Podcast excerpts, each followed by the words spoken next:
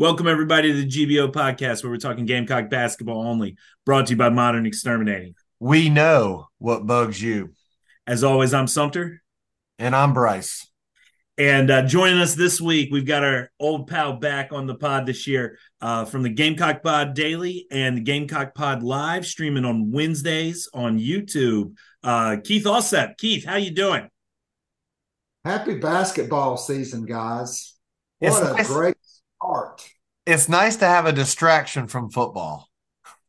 Yes, even though hey, you're two for two in November, and certainly Vanderbilt brought rain and joy to Williams-Brice Stadium yesterday. Couldn't foot couldn't feel my hands in the stadium. It was uh it was miserably cold and wet. But the opposite of that in the Colonial Life Arena this week, a lot of winning for the men and women, which I would say it was a rarity, but the men and the women would all win each week and go undefeated. Not on the women's side mostly, but the men would, you know, occasionally win. But what a great first week of basketball. Some of your thoughts. Brice, it couldn't have happened better. It couldn't have, like I don't think we could have gotten off to a better start. Uh, with I mean, we talked about the Paris game with the women uh, last pod, and uh, them obviously continuing th- that today, but also Friday night. Uh, don't know how many of y'all were staying up for it. You know, it's a Friday night, late night, uh, basket out of conference basketball game before a noon kickoff. But if you stayed up for it, you were, you know, it was it's it's as good an out of an out of conference basketball game as the men have played in a long time. Uh, it was a lot of fun, and this team this team can shoot, y'all. It's it, two games in, and um, and we've got some guys that can score. Who would have thought Stute from Vanderbilt, bench player, had a good junior year? Keith, did you see him being this go-to three-point shooter starter for us? I did because two years ago he led the SEC in three-point shooting. He shot over 43%. And look, I know in the exhibition against Wofford, guys were tight. Nobody was making shots that night. But fast forward to USC upstate, and then Friday night. So I I was at a high school playoff game and it was raining, and so instead of being on the sideline, I was up in the press box, and I started watching the game on my phone. And I watched most of the game on my phone, and then we went to dinner after, and I finished watching the game in a Mexican restaurant, drinking a Corona Premier, and it was beautiful. My good friend Mike Young, who has built a tremendous program at Virginia Tech. I mean, let's face it, this guy is one of the most respected coaches in basketball for South Carolina to take them down on a neutral floor. And you look at the difference in Lamont Paris's coaching from last year to this year, you look at him drawing up specific plays for specific players, none bigger than the final basket by BJ Mack when he just went full Aaliyah Boston bully ball worked his way down to the block, went underneath, and then the Gamecocks win the game with defense. Great defense there at the end. And I said it uh, before the season. My expectations for this team was much higher because BJ Mack was wanted by a lot of programs. Myles Stute, Ta'Lon Cooper, they all could have gone to big time power five programs. And then you look at Meechie Johnson playing off the ball, better Jacoby Wright. And guys, from my source inside the program, they're without their second best or maybe best player in Collin Murray Boyles. Prior to him getting mono, he was considered either number one or number two best player on the team. Right. So Keith, Keith, we did our we did our season preview uh, before the USC Upstate game and before and before Murray Boyles had gotten mono, and we were pretty optimistic. I've even gotten some pushback from some friends and some listeners about how about how I might have too high of an expectations here, where I think this team is gonna be is is gonna be on the bubble, uh, and I think is gonna have a shot at being, and and I think that there is a real possibility that they have a shot at at maybe sneaking into the tournament, maybe the last four in, you know, something like that. Um, and we haven't even seen Murray Boyles play yet. Keith, are my expectations for this too high? Am I out of am I just out of my element here? Well, Sumter, I would never say that. I would say my expectations are not as high as yours. there I, you I go. Would, I would simply say that I think with the tough schedule this team will face in conference, okay, and out of conference, even though you did get the dub over the Hokies. If this is an NIT team this year and they make some noise or not, I think that is a huge success for Lamont Paris. And I do like this team. For me personally, to sneak into the NIT, I'm not I mean, if they make the NCAA tournament, Lamont Paris will probably be the national coach of the year. Okay. But when you look at BJ Mack, Meechie Johnson, Myles Stute, Ta'Lon Cooper, okay, Stephen Clark, these are older guys. And then if Collin Murray Boyles can regain the weight prior you know, let's say by December, mid December, if he can get back to where he was. Morris from Finland and Zachary Davis. I mean, this is a an older, more talented, deeper team across the board compared to last year, in my opinion. I mean, look, Josh Gray's hurt too. I mean, BBV would not even be playing if Murray Boyles and Josh Gray were healthy. But I mean, he gave you seven rebounds in 15 minutes. If you uh, listen to the show, Keith, we don't care for BBV, but this look, year, but this year he has done fine. He has done fine this year. Look, I, I am not the biggest BBV fan. I mean, there was one point after the season where it looked like South Carolina may get a big time transfer, and the BBV was just going to go on and go to law school. Uh, that guy wound up going in the NBA draft and is currently in the G League, but he did okay. I mean, he gave you one made field goal he gave you seven uh, rebounds in 15 minutes and only had one turnover. And he got the fouls. You know, he gave the minutes for and give gave Mac some time to breathe because without Gray, it was Mac, the Mac show pretty much. And on a side note, how nice is it to have a center that just takes the ball one on one and can go score? When's the last time we had that? Silva, Kotsar, I don't even know if Kotsar would go one on one. Silva, I would think, was the last dominant.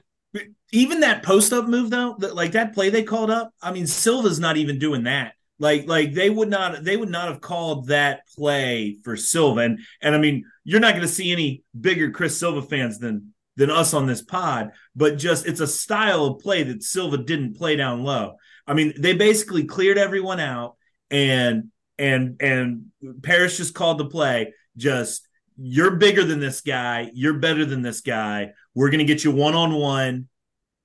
Post him up. If they double, there'll be a guy open in the corner who will bang home a three. And that was the play. And um and and it and it worked to perfection. And then you have Cooper, who has a little weight on him. So anytime we play a team that has a skinny, tiny point guard, he can back him up and go score on the block too. That's impressive.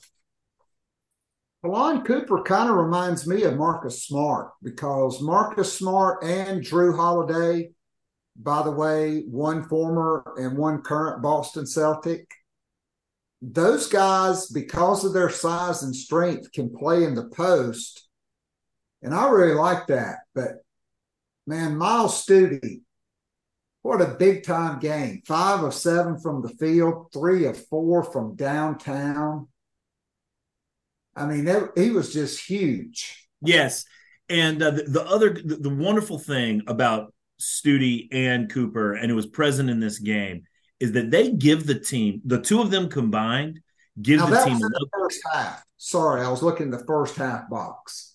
Right. Oh, okay. 21 points, seven of 11, and five from six from downtown, and two of two from the free throw line, five rebounds. I mean, yes, he had he had a fantastic game, and one of the things about him and Cooper that I just think are just are just so much fun to watch with this team. And it was clear against Upstate, and it was really clear last night or Friday night, excuse me. Um, they can they both can kind of play big. Like like you can get away with playing Cooper as your four, and yes. they and Paris did it a, a good bit Friday night. Uh, you can get away with playing Cooper as your four, especially if he's got Stute in there at the three. And then all of a sudden, it's a team in which you, have got five guys out there that can score. Like I, I love, love, love every time they go Mac or BBV, one of one of the two, uh, and then Cooper, uh, Stute, Meechie, and Jacoby Wright, where where you basically put five guys, especially when it's Mac, all five guys can hit a three point shot.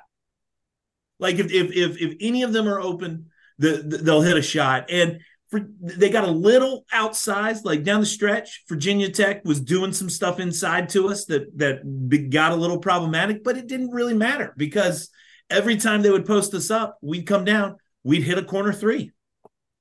And how hard is the corner three? I can't believe how many corner threes we hit. It's like the hardest three on the on the court. No, it's the it's the highest efficiency shot on the court because well uh, maybe that's in the NBA because it's closer in the NBA.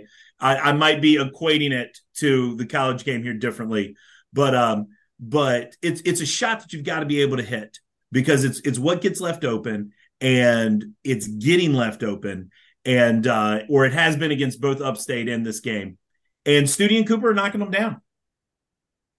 So I thought, and neither of you guys have mentioned it, the gutsiest move with about four minutes left in that game Paris takes Meechie Johnson out and sits in the rest of the game and puts Jacoby right out there. And all he did was make big play after big play, going down close to the box, drawing a foul, knocking down free throws, hitting a baseline jump shot, and then being in on that loose ball on the tie up at the end. He plays defense 24 7. I think that's why Lamont trust him down the stretch. And I will only say the only thing he did wrong was foul the three point shooter, which made me say a bad word. But outside of that, we got down two or three. I was a little worried, but then he goes right down.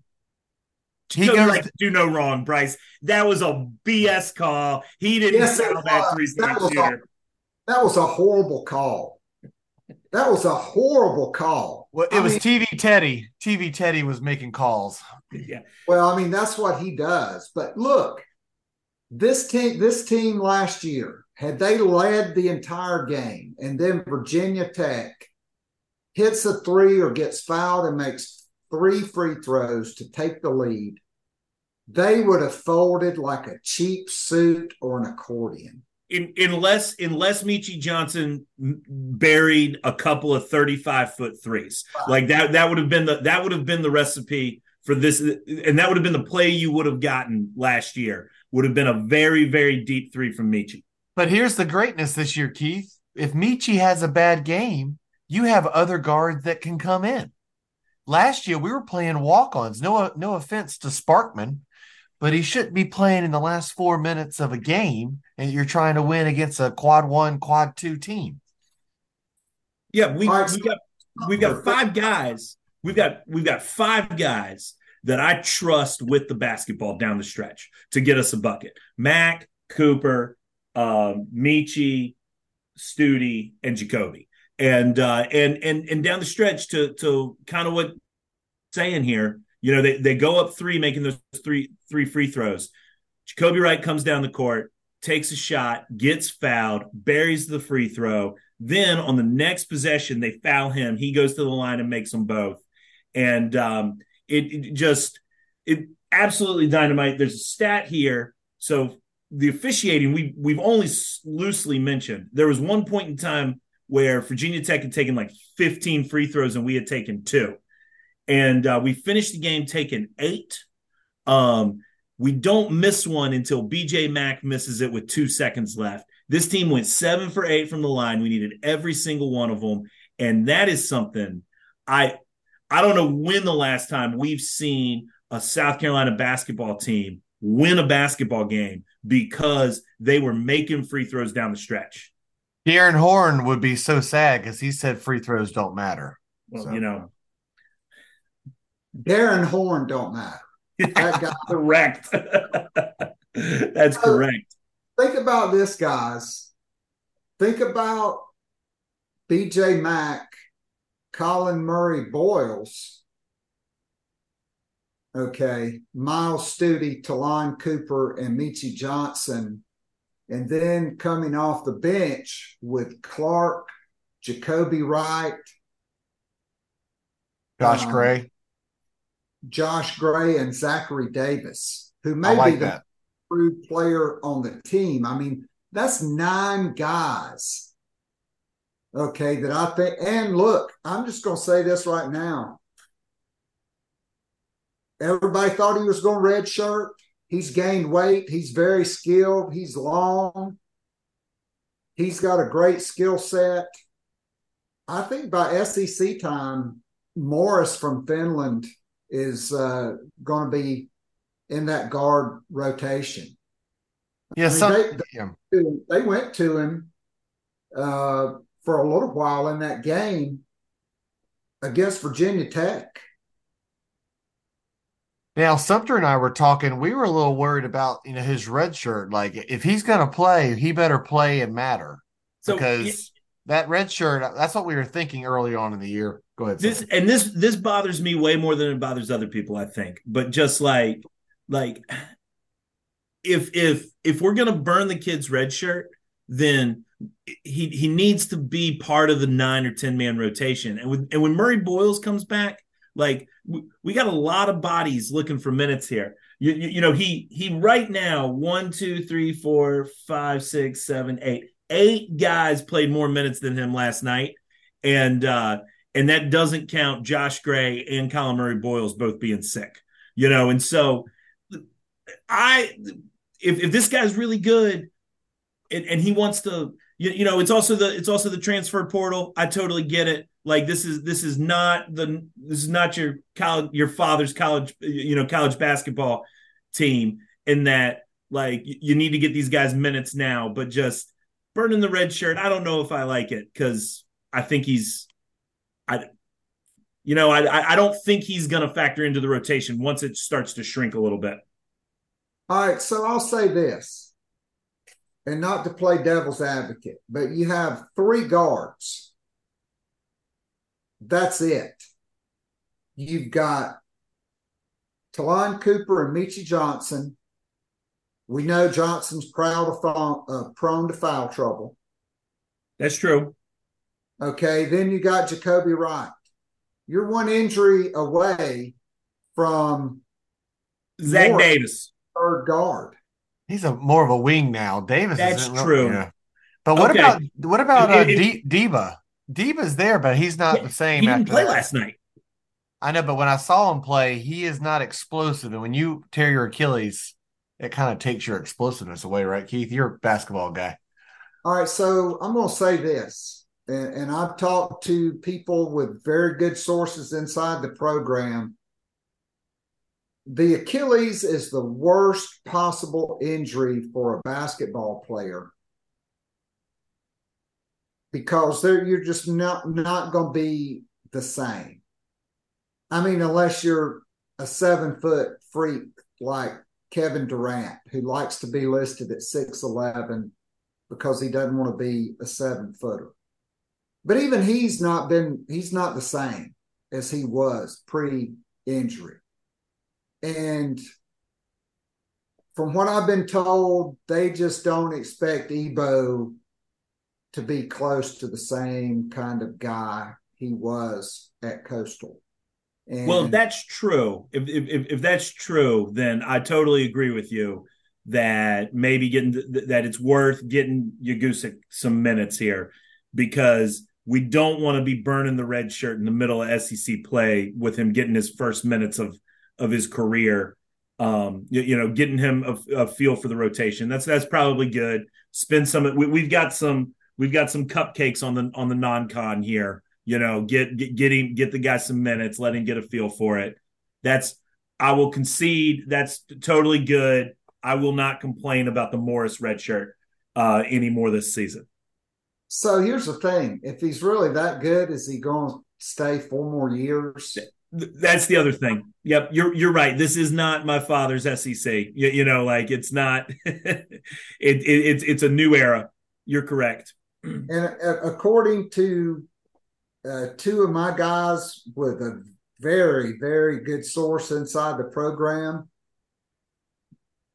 this guy is skilled and he caught them off guard with how well he played this summer. And he's gaining weight. Uh, the nutrition, the strength, the size is coming. And I think they fully expect him to be a guy.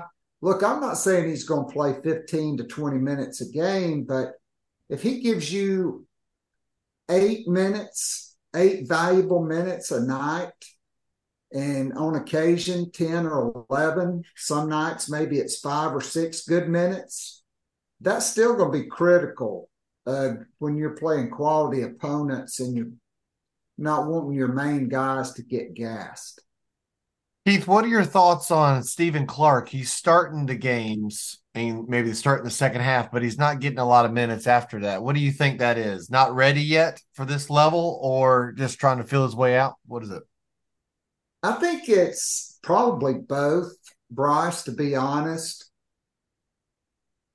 Like he's not really an SEC five at 208 pounds, right? He he's not physical enough, but they do like him enough to start him. But again, if Murray Boyles is healthy, you know, I still think Clark probably plays before BBV does, uh, but you've also got Josh Gray. And so I think this thing will work itself out provided Collin Murray Boyles is able to gain the weight because I do know, you know, he had lost a lot of weight. He had really transformed his body in that year out at Utah and then over the summer. And so all he had to lose was good weight, was muscle mass. And that's what mono does. And I know this was way before you, your time, but the last basketball player at South Carolina I remember getting mononucleosis was Brian Winters, his junior year. And it took him out for like 20 games of his junior year.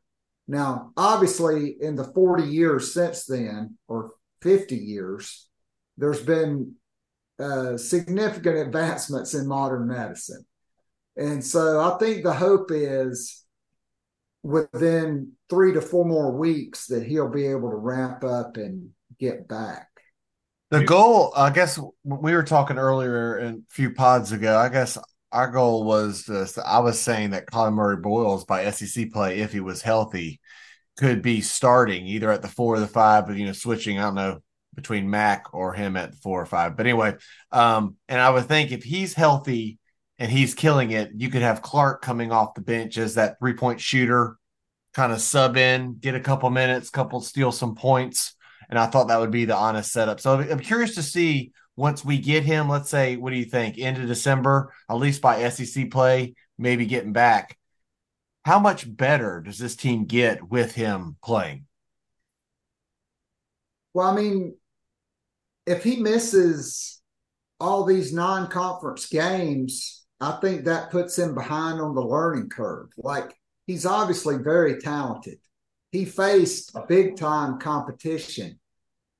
But I mean, you would really like for him to to be playing against VMI and Grand Canyon or San Francisco and George Washington and Notre Dame and Clemson and East Carolina. And particularly if you could get him back and he can play this would be December 16 so this would be still over a month from now. If he could be back by the Charleston Southern game. So exams are after East Carolina, they have a week off for exams. If he can come back and start playing against Charleston Southern, Winthrop, Elon, Florida A&M and get those four games under his belt before you go into conference play, then I think you feel a lot better about it than if his first game is Florida A&M or it's Mississippi State in January. Keith, question for you: Have we heard anything about about his timetable, or have you potentially heard anything about uh, his timetable? Is that is December sixteenth? Is that do you think that's reasonable? I do. I've heard three to four weeks. They think he could be back. Three to four weeks, and so three weeks would put him you know, that East Carolina game on December the 9th. Well, if he's not ready to go, I'm giving him another full week, okay, until Charleston Southern. That's a road game in Greenville. That's going to be a tougher opponent. And then he gets really what should be four cupcakes uh, in the not to end the non-con Charleston Southern, Winthrop, Elon, and Florida A and M. Not taking anything away from those teams, but I mean, guys, we beat Arkansas for you know BJ Mack and, and Virginia Tech, and the same for for Myles Stute. I mean, these guys could have gone to some big time Power Five programs. I was yeah, thinking at I was thinking at least when we're talking non-conference schedule, a little lighter this year, but I think it works with this team, right? You get them to gel, you get some wins under your belt, and how great would it be to be 12 and 1 or 13 and 0 going to SEC play that have that behind you and just you you work on those bottom feeders of the SEC and try to steal a few big games at home. Well, well, Brice, to, to, to that point, we kind of talked about the non-con um, about you know 11 and 2 12 and 1 the fact I, I, don't ever think i said they were going 13 and 0 even though people have told me this. Um, but but uh, but i said they could like that the schedule is weak enough that it's that i think it, it could be in the cards. But i will say this 12 and 1 something like that it's a lot easier after friday night because that virginia tech game that, that virginia tech team was was the hardest opponent or or second hardest opponent, depending on what rating metric you want to look at that they had on the schedule. Um, the, they, I think that they'll be favored in every game they in every non-con game they play from here on out, with the exception of at Clemson. And Clemson almost lost today. They came back late on Davidson, but I'm glad. Actually, UAB, UAB. No, Clemson played Davidson today. They were down 20 in the first half. Oh, oh, so my, my, bad. They were playing UAB Friday night with us. Yeah. And, and, and they barely beat them. Yeah, but they came back and won, and they're PJ Hall and a couple scrubs that go around and with them. So I'm just saying that we we played with Clemson last year. Hall wasn't 100%. I'm just saying we can compete with them. I think if we make 10 plus threes in any game and you don't have stupid turnovers, a good amount of those. I think this team can play with anybody, and that's just a leg up from last year, being competitive against good teams. So I think for me, obviously that's a great win against Virginia Tech, but you're going to travel to the Western time zone this weekend and you're going to play DePaul on your biological clock at 11:30 at night the fighting Chico Carters. Okay. Then you're going to play Grand Canyon or San Francisco. Granted, that should be a dub. Then But you're going Keith- to fly Keith, back home. I'm going to stop you for one second. So, like, Ken Pomeroy's got Grand Canyon at 82 and San Fran and San Francisco at 86. Like, like th- th- those are two outside of Clemson. They are the two highest ranked teams on our schedule uh, that he's got ranked on our schedule. He's he, for for context, he's got DePaul at 170. Well, let's just beat them and have a quad two win. How's that sound? Well, What about Notre Dame? Oh, they're having their KenPom was like 160, wasn't it? It, it's fallen down to 200 since Wow. in, since we did the since we did the uh since we did the preview. Like literally of, of potential, what we're it, it it looks like we'll play either Grand Canyon or San Francisco. They're 82 and 86. The only other top 100 KenPom team we've got on the non-con is Clemson at 49. Wow. So I'm sure. So Carolina was at 66. We're we're Uh, up to 57. Yeah, I was going to say. I mean, that is at the bubble right now. Pitt, Pitt, Pitt and VCU were 59 and 60, and we're in the and we're and we're in the first four.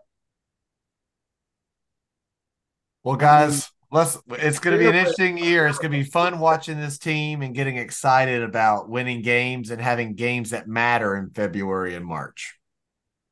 No doubt. So hey, let me tell you who does like a corner three. What's Who? that? Raven Johnson. likes That's it. right, baby. How about?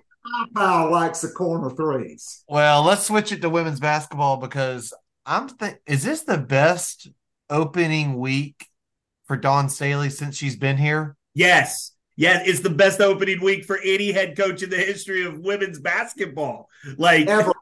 yeah. Ever. All right. So just a couple of facts here. And uh, if if uh, Kelly Conway is listening, these are not alternative facts. These are actual facts. Okay. The Notre Dame game was South Carolina's largest margin of victory over a top 10 opponent in school history. It was also Notre Dame's worst opening season loss in school history. And today, it was the most points South Carolina has ever, ever scored against a ranked opponent and is the largest margin of victory in school history over a ranked opponent. You have to go all the way back to 1980 the Gamecocks beat number 16 Clemson 89 to 55, a 34 point margin of victory, 29 points over Notre Dame. Almost a they almost broke off a 40 piece on Brenda Frese and South Carolina trailed 32 to 31 with 3 minutes to go in the first half. And from that point, they outscored Maryland 83 to 44 over the final 23. Wow. Wow. And if it wasn't for about six or seven ticky tack fouls, they would have had a lot less points. Guys, South Carolina started 3 of 11 from 3 and Maryland started 7 of 11 from 3. This was I I I, I uh, put a big box around that. Okay, in the fourth quarter when we emptied the bench, we were like 11 for 22 or 11 for 21 from 3 and Maryland wound up. Uh, I mean, they just didn't did not make shots in the second half from three. They He, they ended up they were seven for eleven. They wound up ten for twenty two. They went for their final eleven. Keith, have you noticed a pattern that these like Notre Dame and Maryland, they give us all they got in that first quarter, and it feels like they're like both of them playing out of their minds, and then all of a sudden we bring in our backups, our second string, and there's no drop off. Other teams, even these ranked teams, bring in their backups. There's a noticeable drop off, and that's when we build it and take it up to a next level. And then in the fourth quarter, you bring in the third string and they're still competing and putting up points. How many points do we have in the fourth quarter today? 37. 37 to 17 was the margin in the fourth quarter. They scored 98 points. They scored 98 points in the second, third, and fourth quarter. Yeah. It's just this team. The difference between this team and last year's team is when our center, we have a new center this year, not sub Boston out for Cardoso. When they try to triple team her, we can dish it out to three or four girls that can hit a three from anywhere. That's the difference in this team this year. There is no more triple teaming your centers when it, all three or four of the girls on the court can hit a three and make it consistently. Yes, yes. and like Brenda Frese, who is a national championship coach, the first words out of her mouth in the post game South Carolina is better this year than they were last year. And I will remind you in the Elite Elite 8 game last year in Greenville, Maryland led South Carolina 21 to 15 at the end of the first quarter. South, uh, South Carolina blitzed them in the second quarter 23 for uh, to 9 but in that game, Maryland shot 50% from the field and they shot 50% from three. Okay. They play fast. They have a system. They have a lot of returning players. Uh, Sellers, Briggs, Alexander. You add uh, Jakia Brown Turner, who is a really nice player. Uh, Brianna McDaniel last year. And today they only shot 40.8%.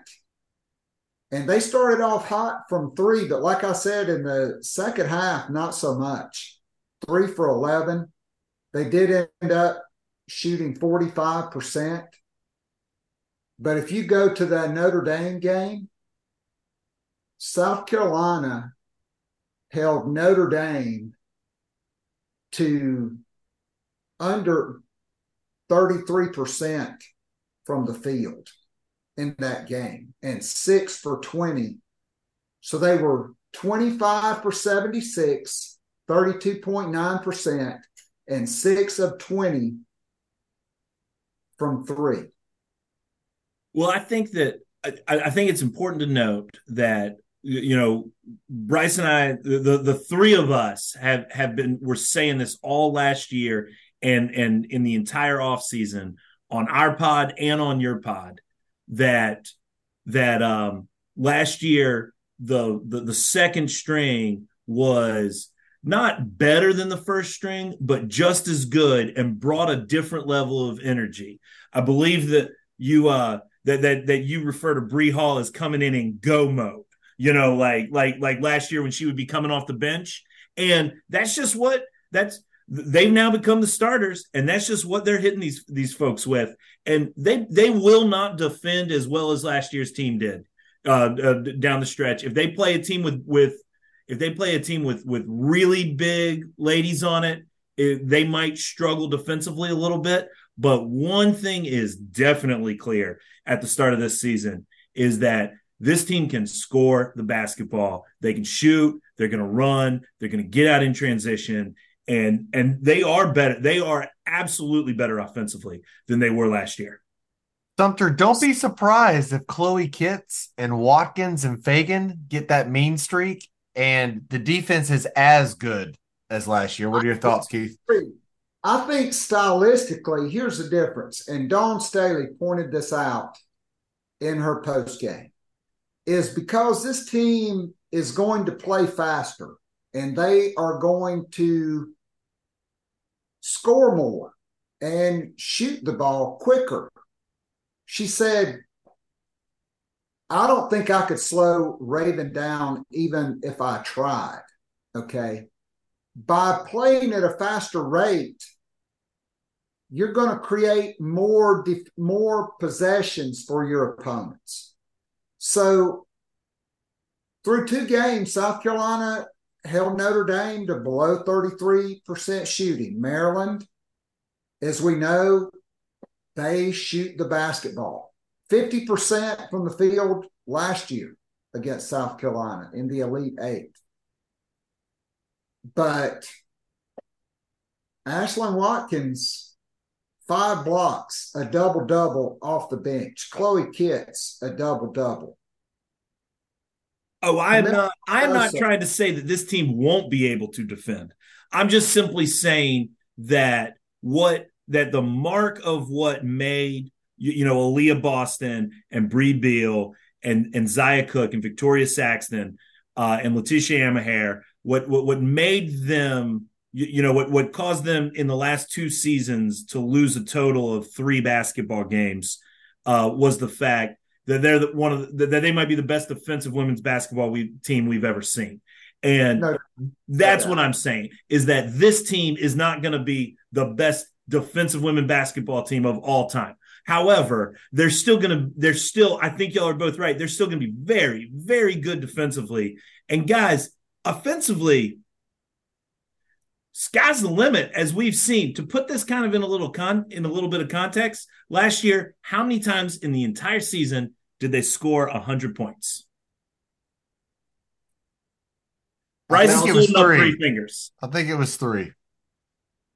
Yeah i mean it, it was no more than three or four times. Twice. Twice. They did it against uh against east tennessee state and coastal carolina all right. Not number 10 and number 14 in the AP poll. like, like, like when, and the last time that the, that the women's team has scored 100 points against a ranked team takes us all the way back to 2001.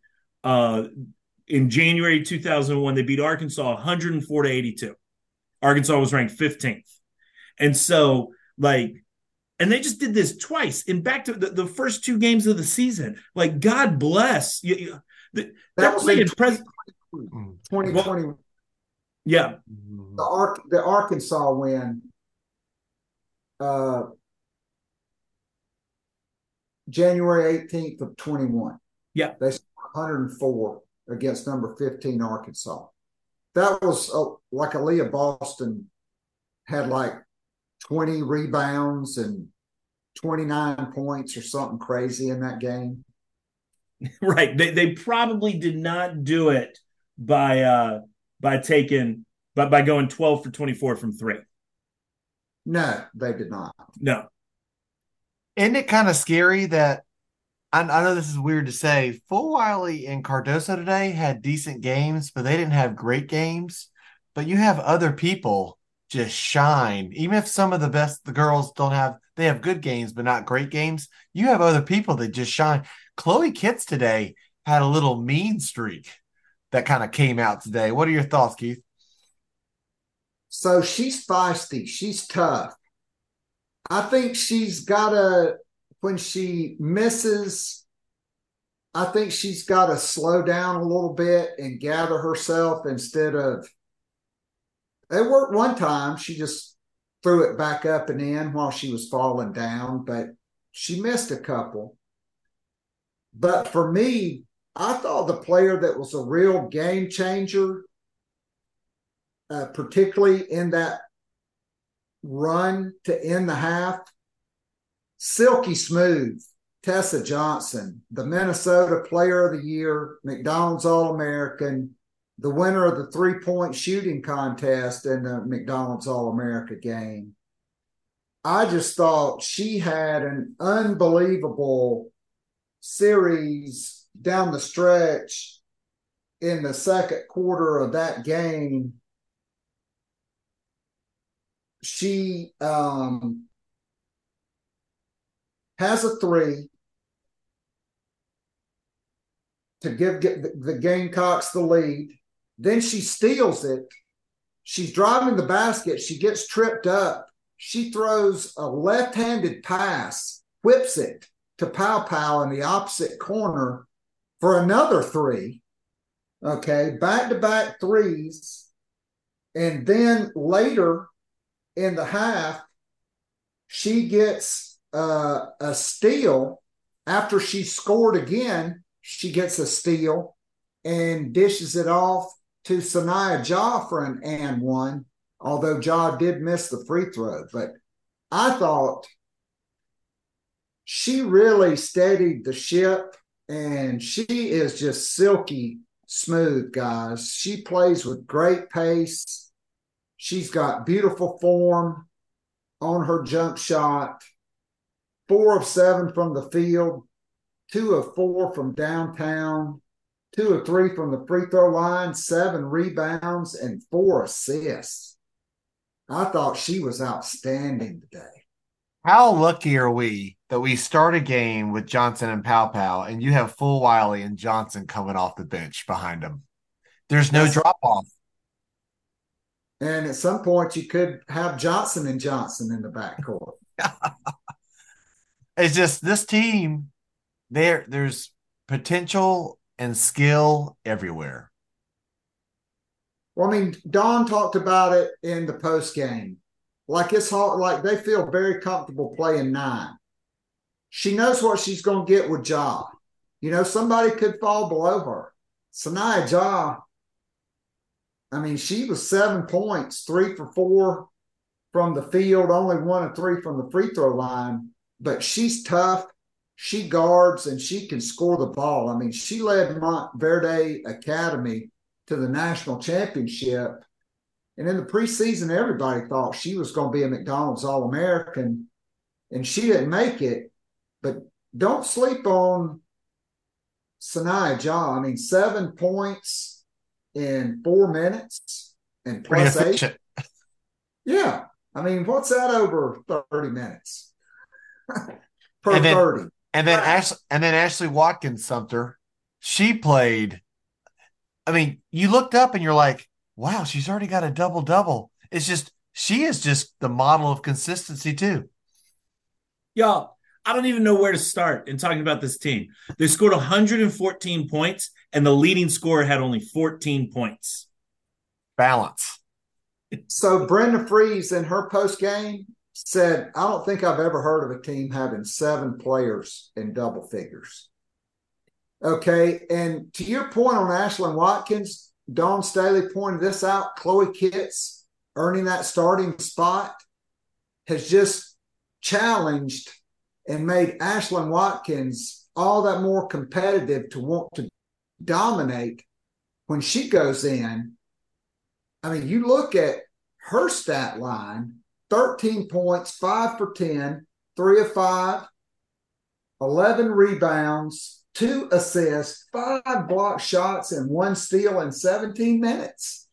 And she's plus 20. Ashlyn Watkins, when she's on the floor, plus 20. She did all of that in 16 minutes. 16 minutes. Tessa I mean, Johnson, it, says, 17 on the uh, live stats. But okay. maybe 16 I, am I'm on Gamecocks online here. Here, uh, but uh, they have they have Tessa they have Ashlyn Watkins at 16, Tessa Johnson at 18, and and Fulwiley at 14. All of whom in double figures in less than 20 minutes. I mean, that's just that's just insane. Would you say Keith, the only girl on this team that's probably not ready to roll yet is the Walker girl, the Druco? I, is that I feel like that's the only girl that comes in and I go, I don't know if she's ready yet.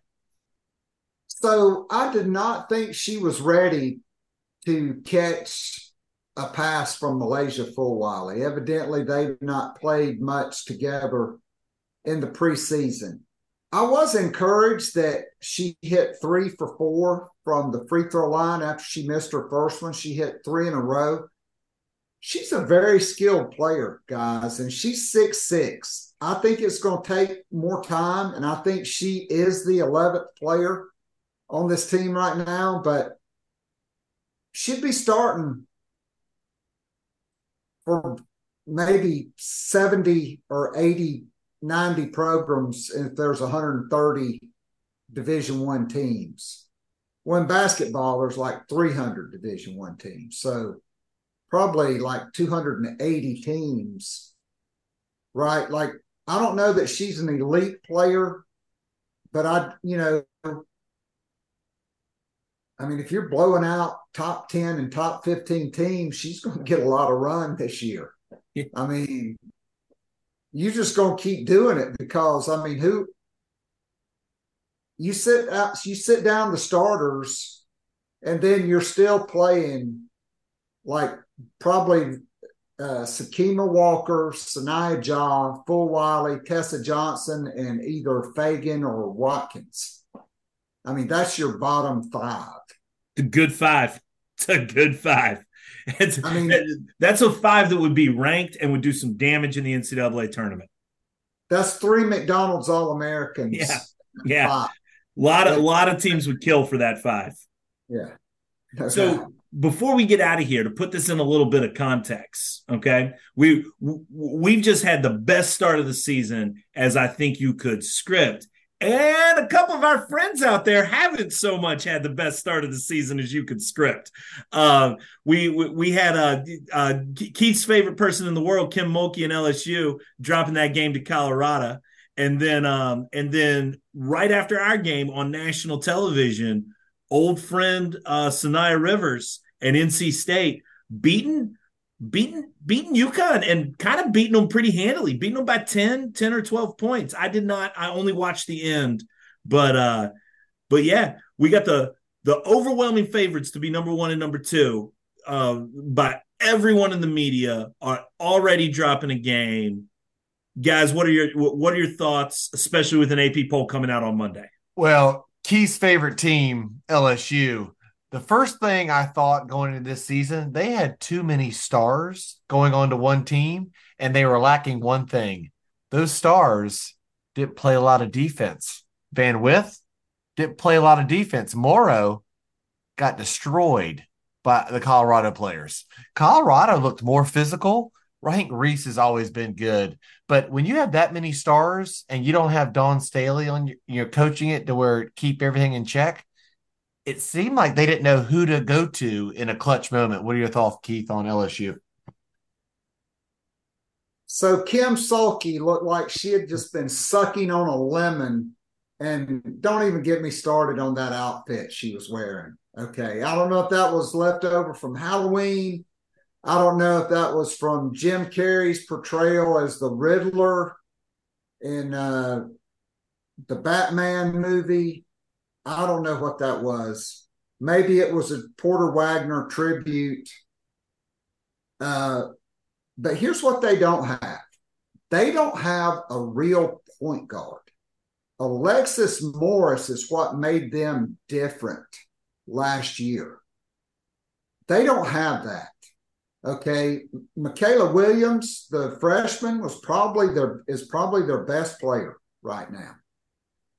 Okay, I do like um, the two freshmen that played last year for them, and we all know Angel Reese. I mean, there, there's a lot of players that are out to get theirs at LSU. Angel Reese is about getting hers. Aneesah Morrow was two for nine from the field against Colorado. She's not at DePaul that, anymore that welcome to big time college basketball. Okay, now they are talented, and Kim Mulkey is a Hall of Fame coach, but they don't have a guard that can get by anybody right now because the girl from Louisville, the little left-hander, Van Lith she she's a Hailey Van Lith. She's a scorer she's not going past many guards on top 15 teams. I mean, I don't think she's going by our guards.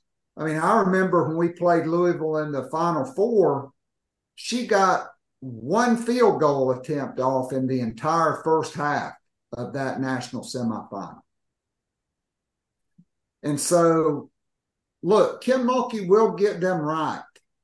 But guys, I, I may be driving to Baton Rouge for that game.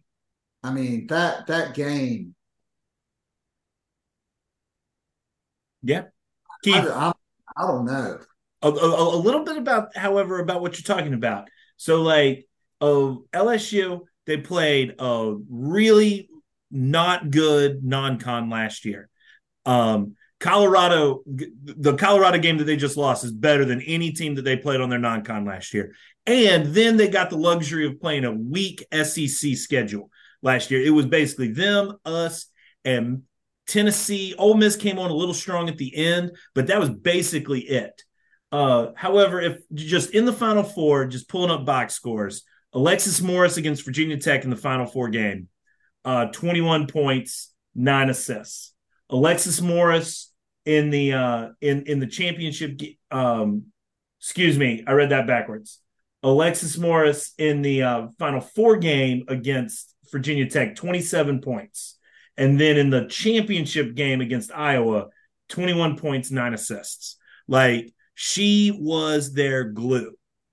And she was a lot better than she got credit for. I think angel reese came would transferred from maryland last year and came in and, and, took some of the and and that was the big news with Mulkey, you, you, know, in her first year at LSU, bringing in the big transfer, and clearly she can bring in the transfers. She brought in Morrow and and Van Lith, but um, but bringing in losing Alexis Morris is a big loss for them, and they don't really have a point guard.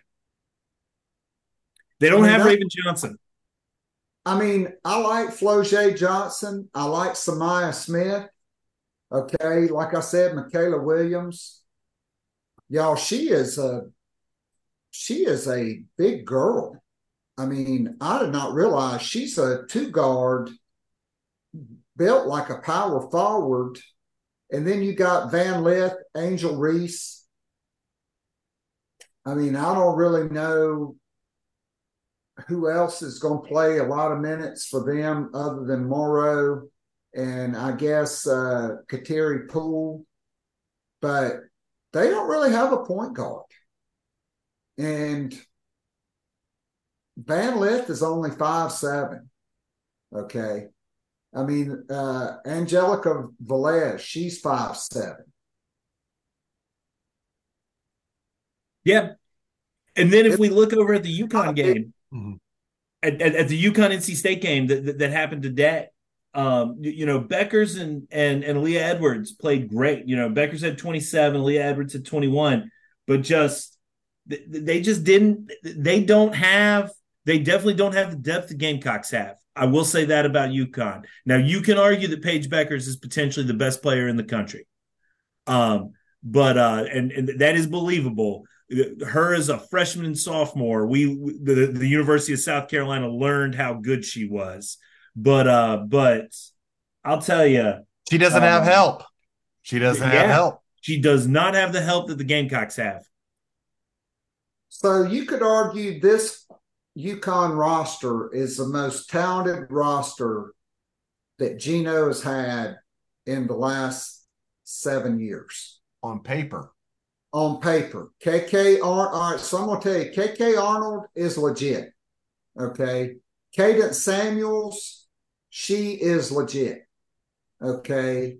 Um, Ice Brady, Caroline Ducharme, Ayanna Patterson, Aubrey Griffin, Azzi Fudd.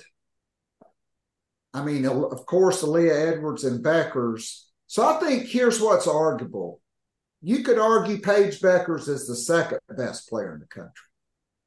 I don't think Paige Bueckers athletically as a five tool player comes close to Caitlin Clark. In my opinion, Caitlin Clark is the best player in the country, period. Plus, she gets the Michael Jordan rules. I mean, except in the national championship game, she gets the full extension of the left arm anytime she wants it. Okay, yeah. she scored 44 against Virginia Tech, and on ESPN, the picture of her is her going up for a right-handed layup with her left arm in the chest of her opponent, fully extended. Okay. And, and, and that's a big win for them too. I mean, Virginia Tech's ranked eighth, you, you know, and Virginia Tech was in the Final Four last year. Softer than melted butter, Virginia Tech. Brice and I sat right there and watched them melt down in the final four and blow a double digit lead. And their players are laughing, walking down the court for LSU to shoot free throws to ice the game away. They were just happy to be there. And Elizabeth Kitley, she would not want any of Ashlyn Watkins or Kamilla Cardoso. Okay. She would probably go crying into her mother's arms if she had to play against them. All right, guys, looking at the AP polls going to be coming out tomorrow around lunchtime, where do you think the Gamecocks? We're at six. Where do you think they move up to after this? Not, not, not, oh, AP, AP. AP. So think...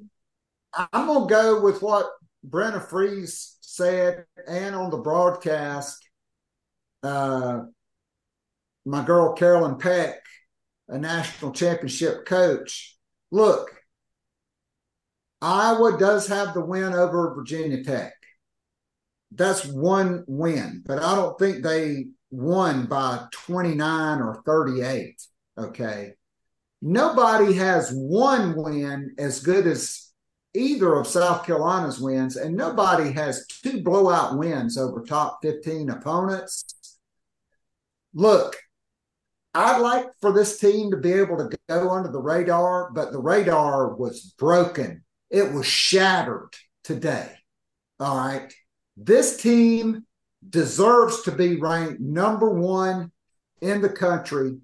I think when the coaches poll comes out, they will be number one in the coaches poll I'm not so sure about the AP. I still think it may be Iowa number one and South Carolina a close number two.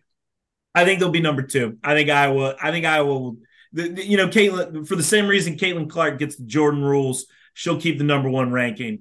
Um, I think now if now if if last year if Iowa had done this, you, you know, at, as the number six seed, and and South Carolina and uh, and and I forget who was number two to start the season last year. But uh, but but in South in South Carolina had dropped a game. I'm absolutely positive Iowa would have passed us. Anyway, I think I think I think they'll jump to number two.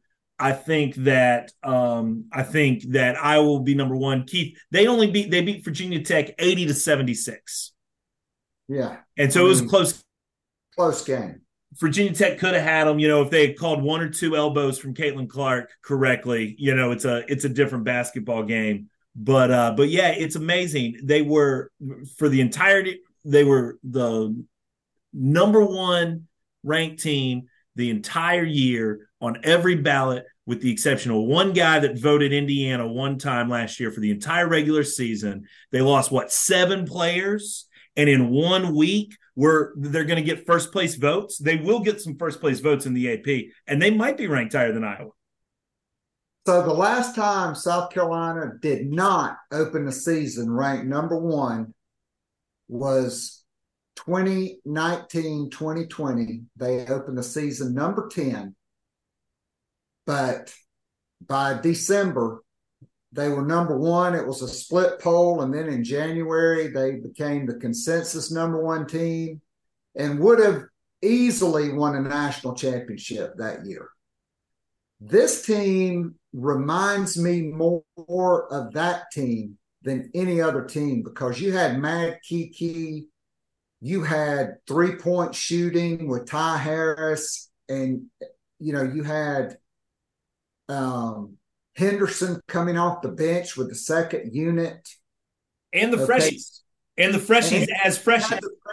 And Zia Cooke, really, up until her senior year, her best year statistically was her freshman year until her senior year. And so, and that team was not as deep as this team. This team is legitimately 10 players deep. Well, I was thinking at least we stay in the top three. If we're in the top three, I'll be fine. Because I, yeah, I kind of wanted to be the underdog, you know, just kind of sitting there quiet at two or three, but or even four or five. But you know what? It is what it is. I'd rather just go beat the crap out of everybody we play and let the results speak for themselves. I don't care what we're ranked. I don't care what we're ranked at all, guys. The only thing I want this season is Iowa. I want Iowa. That's it. so you talked about the men's non-con not being very challenging. This non-con is very challenging. It always is. Okay, you get Clemson at home. I mean, Brent. Uh, I mean, uh, uh, Clemson's coach, who I, I respect, she was at Florida. Um, she'll have to go in the four corners to keep this team from breaking the clock again. I mean, this team's broken the clock every time they play. Okay, they broke they broke the clock against Rutgers. They broke the clock against Notre Dame and today. But then you're going to go to you're going to play South Dakota, Mississippi Valley State. That could be two more 100 point games. But then you got that stretch, three of your next four games at North Carolina, at Duke, and Utah in uh, Mohegan Arena in Connecticut, where there will be a totally anti South Carolina crowd in attendance. That'll be like a home game for the Utes, and they are number five preseason, and they were an Elite Eight team a year ago. So those three games, they they worry me. And look, this team's probably not going to go undefeated, and nor do I think you need to go undefeated. I think they need to take a couple of lumps along the way to help them build character and not keep a big head all year because nobody was expecting this. Dawn Staley said nobody, not her, not any of the assistants were expecting this because as close as they are to it, you focus on what your shortcomings are, what your deficiencies are.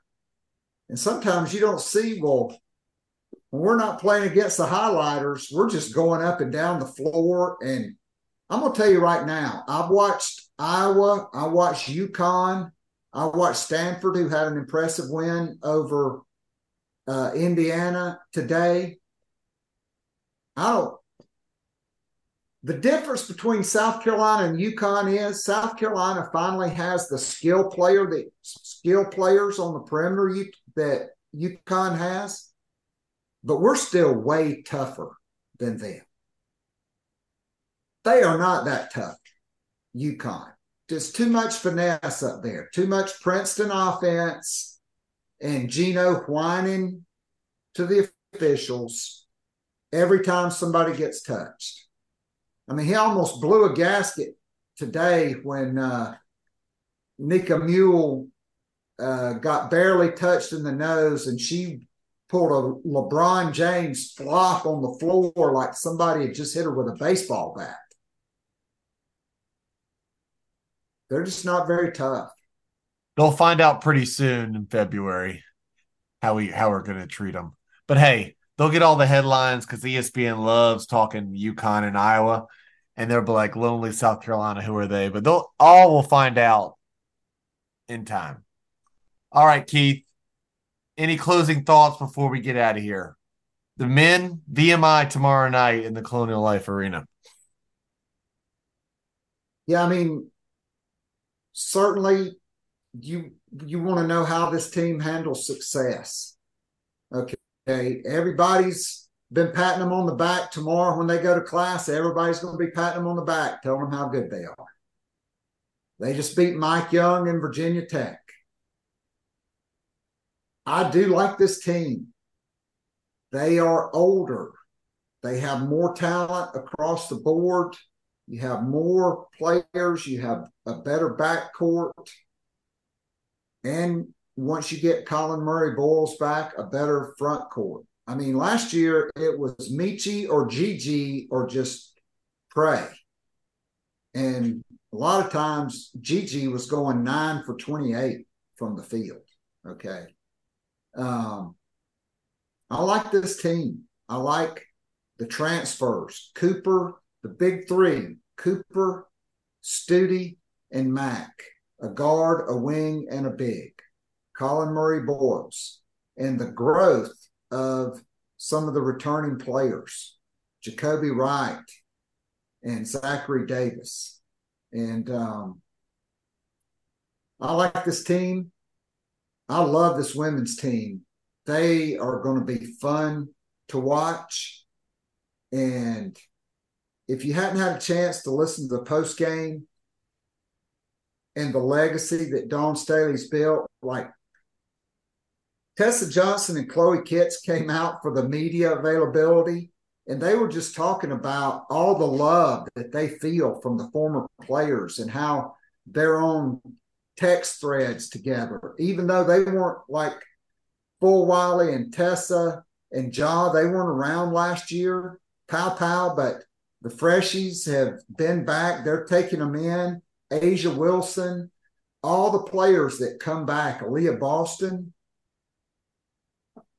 I mean, they just feel the love. And what you have is you don't have a national defensive player of the year or player of the year in Aliyah Boston, but you have a bunch of players who have sat and waited for their time and they are hungry to play. And there's a lot of competition because of the depth. And that's just going to make those minutes all that much more precious. And iron sharpens iron this is a deep, talented team. Yeah, Keith, and uh, I think that's that that's pretty fitting too, because like what what was going on at at uh, Colonial Life today with retiring Tiffany Mitchell's jersey and everything, and and all the play like A'ja was in the building, the freshies were in the building, like it felt kind of like what it sometimes feel would feel like in the early to mid 2000s looking at the UConn sideline and seeing Taurasi and Sue Bird and just all the UConn uh, faithful down there. The same way that you would you would look at the Tennessee sideline and in, in like in in the early 2000s and you see Holdsclaw coming back and all of them it really does feel like Dawn legitimately is building a program that can rival what uh that that that could get into the tier of what Gino and Pat Summitt did at their respective places. And uh and and it's just it's wonderful. It's it's just wonderful. And um yeah, I got it was a great weekend. Hmm. Let me tell you who else was there today. There was a certain uh, young lady from Camden who was in the building today. Who got a few yes, chants? Got a few chants from the student section and uh, people around the bench, Gamecock bench. She's going to be committing pretty soon, right, Keith?